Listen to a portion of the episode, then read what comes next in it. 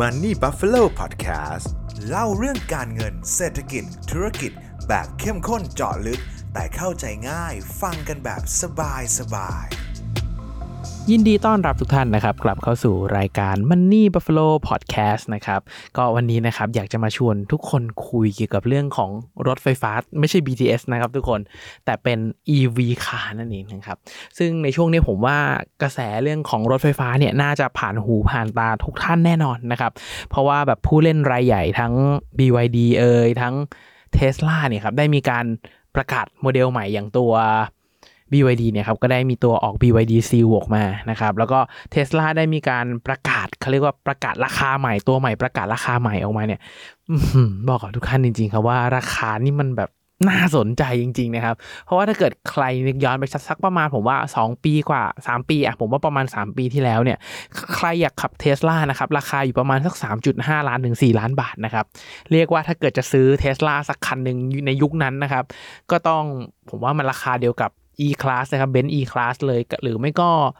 เป็น BMW นะครับซีรีส์5ตัวท็อปเลยอย่างเงี้ยซึ่งณช่วงเวลานั้นที่ผมตัดสินใจซื้อรถคันแรกของผมเนี่ยผมก็ตัดสินใจแล้วว่าอะก็คงยังเป็นรถน้ำมันไปก่อนรถไฟฟ้ามันอาจจะยังรู้สึกว่าแพงไปแล้วก็บวกกับหลาย ๆ เรื่องนะครับทำให้ณเวลานั้นเนี่ยเลยไม่ได้ตัดสินใจซื้อรถไฟฟ้าเรียกว่าไม่ค่อยได้มองมองอยู่ห่างๆแล้วกันนะครับ แต่ว่าพอมาถึงปัจจุบันตอนนี้สมาชิกครอบครัวกำลังจะเพิ่มใช่ไหมครับแล้วรถปัจจุบันของผมเนี่ยขับ แบบเป็นรถ2ประตูครับทุกคนมันมันไม่ได้สะดวกกับการที่จะใส่คาซีทของเด็กหรือขนของใด ๆ เลยนะฮะ ดังนั้นก็เลยต้องตัดสินใจว่าจะซื้อรถอีกคันหนึ่งที่อะอย่างน้อยคือ 4 ประตูแหละ แต่จะเป็น 4 ประตูแบบไหน เป็นแบบน้ำมันไหมเป็น EV ไหมนะครับ แล้วด้วยงบที่ผมตั้งไว้เนี่ยทั้ง BYD Seal ทั้ง Tesla Model 3 ที่ตัวใหม่ประกาศราคาออกมาที่ 1.5 1.6 เหมือนกันเนี่ยปองตรงนะครับว่าน่าสนใจขึ้นเยอะมากๆ มาก ๆ มาก ๆ มาก ๆ นะครับ แล้ว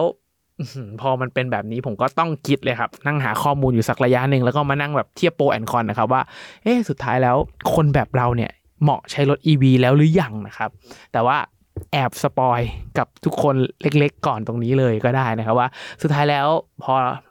ตัวเท s l a ออกมา BYD ออกมานะครับ สุดท้ายแล้วผมก็ยังตัดสินใจใช้รถน้ำมันอยู่เหมือนเดิมนะครับ ด้วย หลากหลายเหตุผลเลยนะครับเดี๋ยวจะมาไล่เรียงให้ฟังนะครับ วันนี้จะไม่ได้ชวนทุกคนมาคุยในมุมนักลงทุนว่าเราจะถ้าอยากจะซื้อหุ้นรถที่เป็นรถ EV คาจะซื้อตัวไหนดีอะไรเงี้ยจะไม่ใช่แนวนั้นเลยนะครับ แต่ว่าจะมาชวนในเชิงผู้บริโภคเลยครับว่า ผมมองแบบไหนอยู่นะครับเพื่อเป็นไอเดียให้กับทุกคนนะครับ แต่ว่าย้ำกับทุกคนอีกครั้งก่อนแล้วกันนะครับ ว่าอันนี้ก็คือความคิดเห็นส่วนตัวล้วนๆนะครับเราอยากให้ทุกคนลอง เอาไปคิดเพิ่มเติมแล้วกันนะครับว่าถ้าเอามาเป็นประยุกต์กับตัวเราแล้วเนี่ย เราเหมาะแล้วหรือยังเราอยากจะใช้มันแล้วหรือยังนะครับ ซึ่งการจะเปลี่ยนจากรถน้ำมันมาเป็น EV คามันมีหลายเรื่องที่ต้องแลกอยู่เหมือนกัน แต่มันก็มีข้อดีหลายเรื่องที่เพิ่มเข้ามาแล้วกันนะครับมาที่เรื่องแรกกันก่อนนะครับ เหตุผลแรกที่ผมคิดและวิเคราะห์ว่าทำไมผมถึงยังไม่ใช้ EV คานะช่วงเวลาตอนนี้ละกันนะครับ ก็ผมรู้สึกว่าอย่างแรกเลยอะเทคโนโลยีของ EV คาณปัจจุบันตอนนี้นะครับ มันยังอยู่ในช่วงที่เรียกว่าก้าวกระโดดอยู่ คำว่าก้าวกระโดดอยู่เนี่ยมันเป็นเรื่องที่ดีนะครับ คือเราจะได้ใช้ของใหม่และเทคโนโลยีมันจะไปเร็วมาก แต่ว่าถ้าเกิดใครที่กระโดดเข้าไปใช้เทคโนโลยีในช่วงที่มันก้าวกระโดดยังไม่ค่อยเซตเทิลมากนะครับ สิ่งหนึ่งที่ตามมาเลยคือรถเราจะตกรุ่นเร็วมากครับคือเวลาเวลาที่ผมใช้รถเวลาที่ผมคำนวณว่าผมจะซื้อรถคันไหนทำอะไรเนี่ยแน่นอนว่าในช่วง 5 ปี 7 ปีผ่านไป เมื่อตัดสินใจเปลี่ยนรถเนี่ยเรามักจะตัดสินใจเรื่องของการขายรถคันเดิมทิ้ง เป็นมูลค่ามือ 2 ออกไป แล้วก็เอามือ2ง่ายๆเอาราคารถมือ 2 ที่เราขายได้เนี่ยครับไปโปะ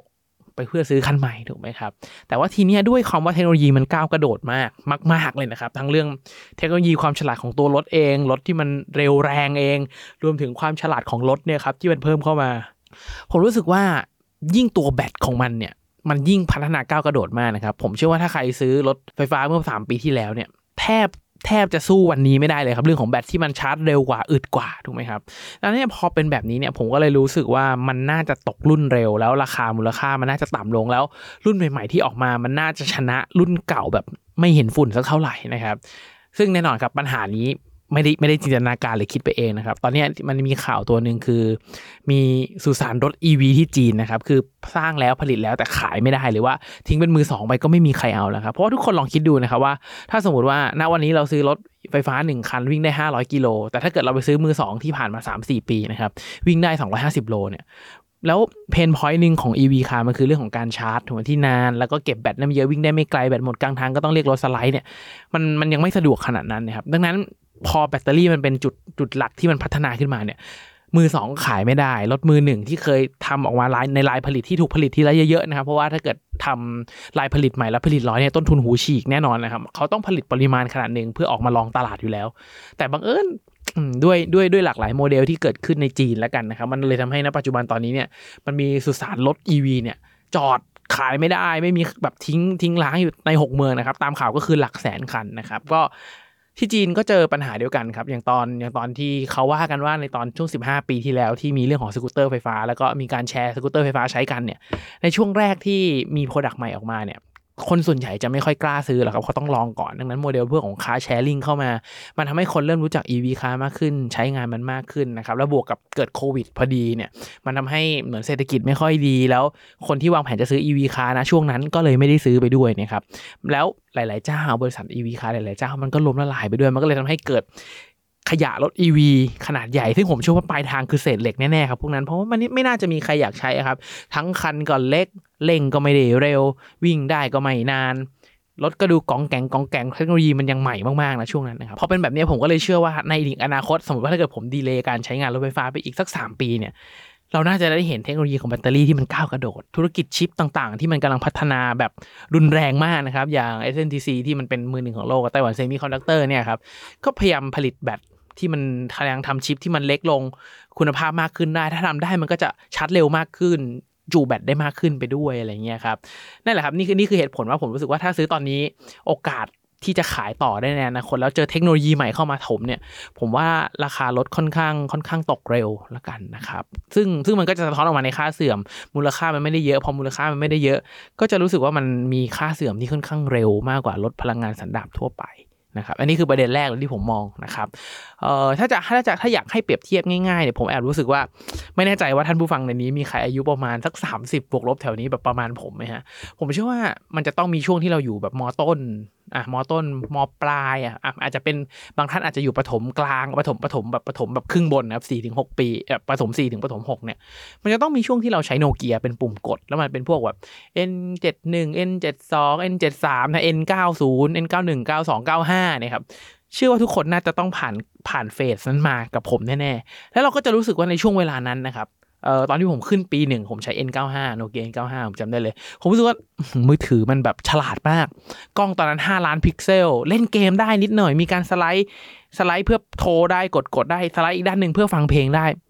ไฮเทคสุดๆนะครับ แต่ว่าหลังจากนั้นอีก2อสปีนะผมจำได้ตอนอยู่ปี 3 ปี 4 iPhone 4 เมื่อมา ตอนนั้นตอนนั้นผมซื้อ ตอนนั้นมันมี iPhone 2 ออกมาคู่กับ N95 นะครับผมตัดสินใจซื้อ N95 ผมอาจจะดูแบบโลเทคนิดนึงนะครับ แต่พอถึงปี 4 ปุ๊บ iPhone 4 ออกมานะครับ ผมก็เปลี่ยนใช้ตอนนั้นเป็นมีมี BB มาขั้นก็เปลี่ยนมาใช้เลย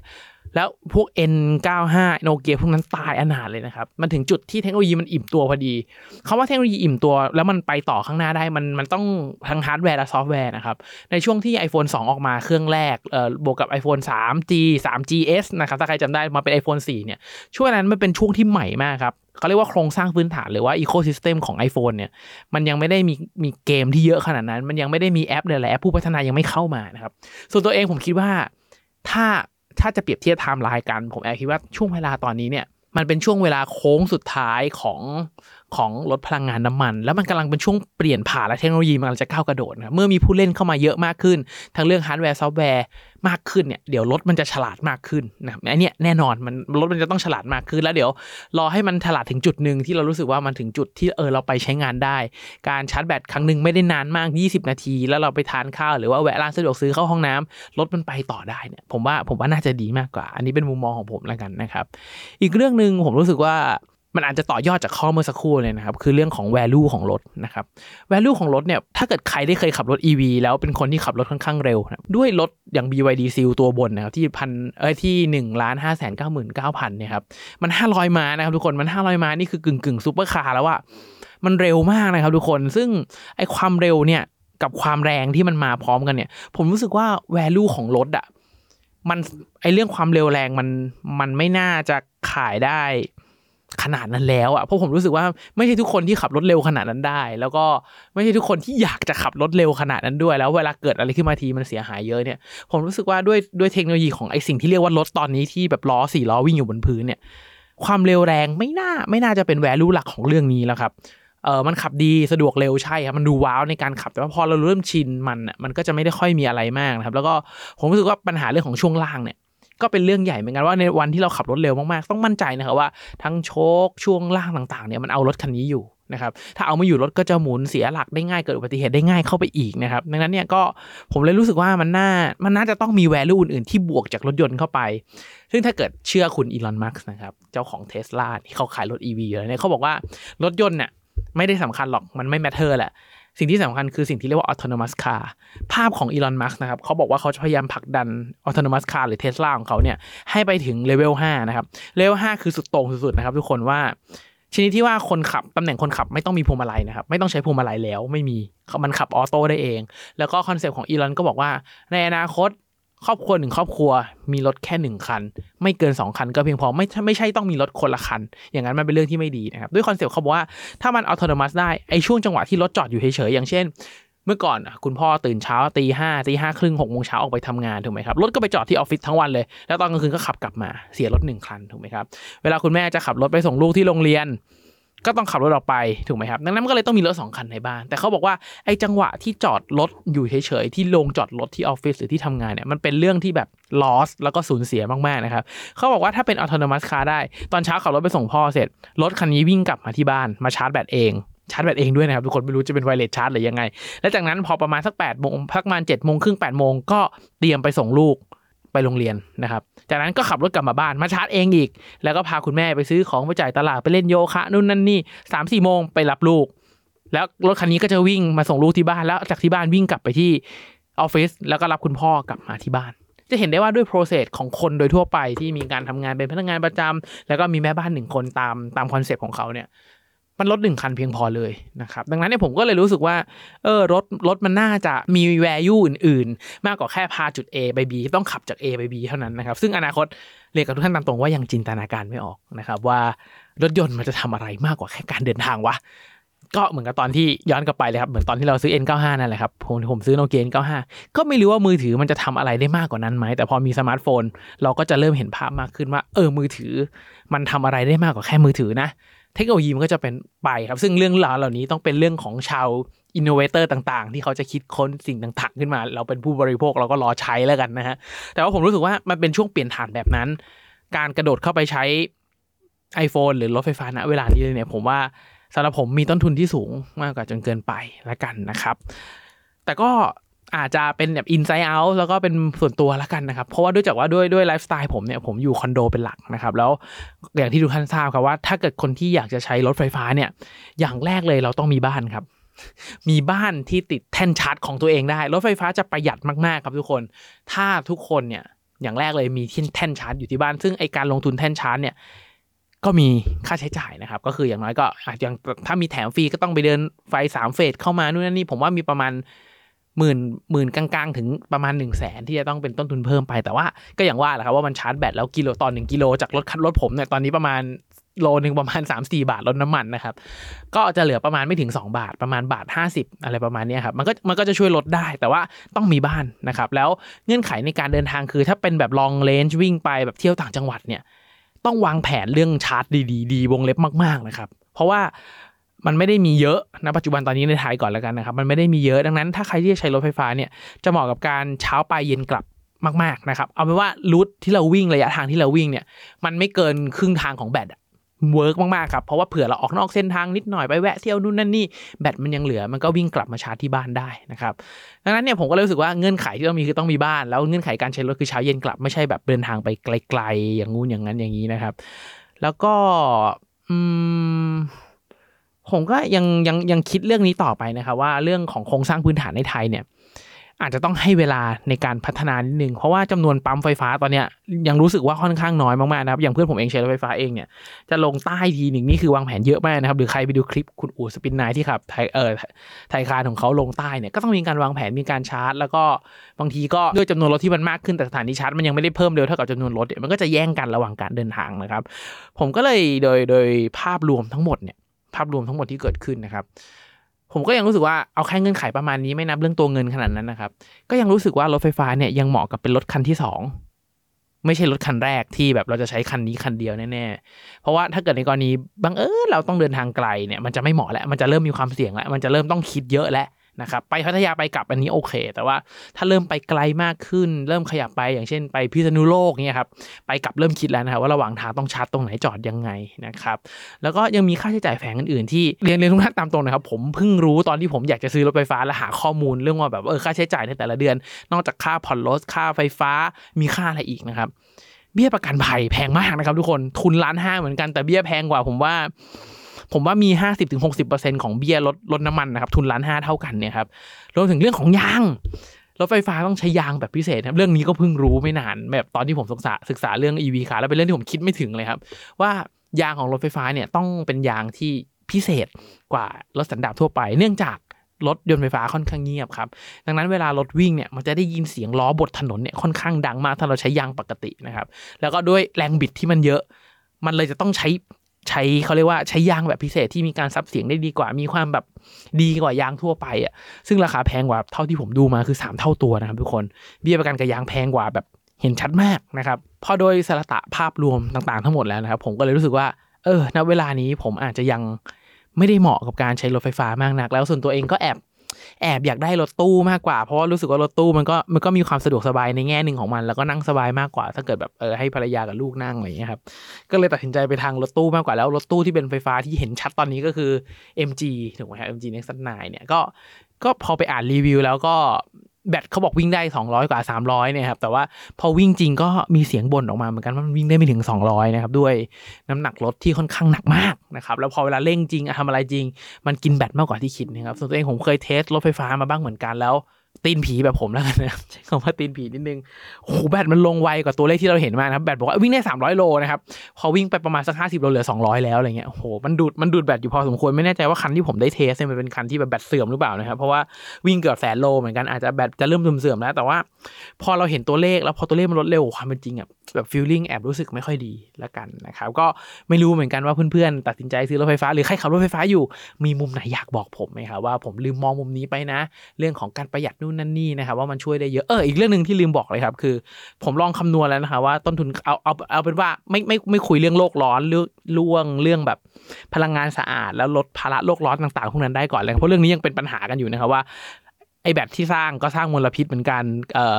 ไอเรื่องวิธีการกำจัดแบตอีกก็เป็นมลพิษเหมือนกัน น้ำมันมันอาจจะประหยัดมากกว่าเรื่องนี้มันยังเถียงกันไม่จบนะครับ ใครมีงานรีเสิร์ชที่ผมอ่านแปะลิงก์ให้หน่อยก็ดีนะฮะ อยากอ่านเรื่องนี้เหมือนกันว่าสุดท้ายแล้ว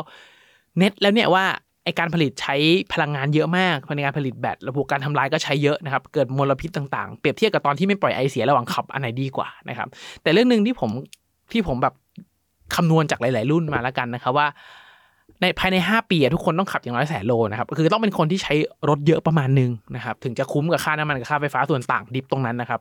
ต้องประมาณแสนโลเลขกลมๆนะครับแล้วแต่รุ่นแล้วแต่แบบแต่ว่าก็ปีหนึ่งเฉลี่ย 20,000 โล ถ้าใครขับไม่ถึง 20,000 โล แล้วคิดว่าการใช้รถ EV คาร์แล้วจะประหยัดค่าเชื้อเพลิงได้ อันนี้ไม่จริงนะครับอันนี้ผมบอกเลยว่าไม่จริงนะฮะต้องไปดูด้วยว่าถ้าเราใช้รถน้อยแบบอย่างผมเนี่ยผมขับรถมาเกือบ 3 ปียังไม่ถึง 25,000เลยครับทุกคน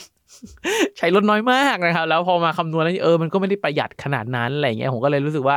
ณเวลานี้ผมอาจจะยังไม่ชอบนะครับ แต่ว่าแต่ว่าก็อย่างที่คุยกับทุกท่านเลยครับว่า ในนี้มีใครใช้รถ EV อยู่ไหม หรือว่ามีส่วนไหนที่ผมมองข้ามไปหรือเปล่าว่าเฮ้ยคุณเคนถ้าคุณเคนมองปัจจัยนี้เพิ่มนะ อาจจะอยากได้รถ EV เพิ่มขึ้นก็ได้ ลองคอมเมนต์เข้ามาบอกกันหน่อยนะครับส่วนตัวผมอยากใช้รถ EV เหมือนกันแต่ว่ามองด้วยเหตุด้วยผลแล้วกันนะครับอยากลองของใหม่เหมือนกัน แต่ด้วยเหตุด้วยผล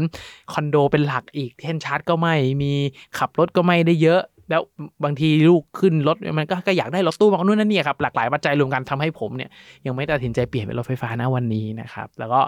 ผมก็เลยรู้สึกว่าณเวลานี้มันยังมันยังมีการแข่งขันรถไฟฟ้าที่ค่อนข้างดีเทคโนโลยีมันยังไปได้ต่อนะครับ แต่ว่าไม่แน่ใจเหมือนกันครับว่าเรื่องการแข่งขันว่า ตอนเนี้ยเออคู่แข่งหลักๆ ตอนนี้ผมว่าน่าจะเหลือ 2 ตัวแล้วก็คือ BYD กับ Tesla แล้วก็ ถ้าคู่แข่งรายอื่นจะเกิดขึ้นมาได้อะมันจะไม่ใช่บริษัทที่มันทำรถไฟฟ้าโดยตรงแบบนี้แล้ว ผมว่ามันน่าจะเป็นบริษัทเก่าที่เป็นแบบอย่างเช่น Volvo เป็น BMW เป็น Ben Mercedes Benz พวกเนี้ยเปลี่ยนตัวเองมาทำรถไฟฟ้ามากขึ้น ก็จะกลับมาเป็นคู่แข่งได้นะครับ แต่ว่าส่วนตัวแอบคิดว่ารถไฟฟ้าที่จะเป็นบริษัทรถไฟฟ้าเกิดใหม่ตั้งแต่พื้นฐานเลยจริงๆอะน่าจะเกิดยากเลยครับ ต้องลุ้นให้ผู้เล่นกะหน้าเก่า เข้ากระโดดเข้าอุตสาหกรรมใหม่แล้วน่าจะได้เห็นการก้าวกระโดดที่มันค่อนข้างไกลมากนะครับ ก็ จากค่ายรถหลายๆค่ายจากจากหลาย ๆ อย่างที่เกิดขึ้นแล้วกันนะครับ เขาอาจจะไม่ใช่ innovator นะครับ พวกพวกค่ายรถเก่าๆอาจจะไม่ใช่ innovator เลย แต่ว่าเขามีความสามารถมีระบบในการ adapt แล้วก็ไปต่อข้างหน้าได้ ซึ่งจะเป็นอย่างไรไม่มีใครรู้เลยครับ แต่ว่าณปัจจุบันตอนนี้ด้วยเทคโนโลยีตอนนี้ ผมอาจจะเป็นคนหนึ่งที่ยังใช้รถสันดาปอยู่ แต่ถ้าใครใช้รถ EV คอมเมนต์บอกกันนิดนึงแล้วกันนะครับเผื่อจะมีข้อมูลเพิ่มเติมและให้ผมตัดสินใจว่าเอาว่าลุย EV ก็ได้ เราจะได้เป็นสังคมรถ EV ด้วยกันนะครับสุดท้ายนะครับถ้าใครมองว่าพอดแคสต์นี่เป็นประโยชน์นะครับอยากจะรบกวนทุกท่านจริงๆครับให้กดไลค์กดแชร์กด subscribe ในทุกๆช่องทางที่ทุกท่านรับฟังนะครับเพื่อเป็นกำลังใจให้กับตัวผม เป็นกำลังใจให้กับทีมงานมันนี่บาฟฟาโลนะครับเพื่อตั้งใจผลิตชิ้นงานดีๆต่อไปนะครับยังไงขอให้ทุกท่านโชคดีกับการลงทุนนะครับ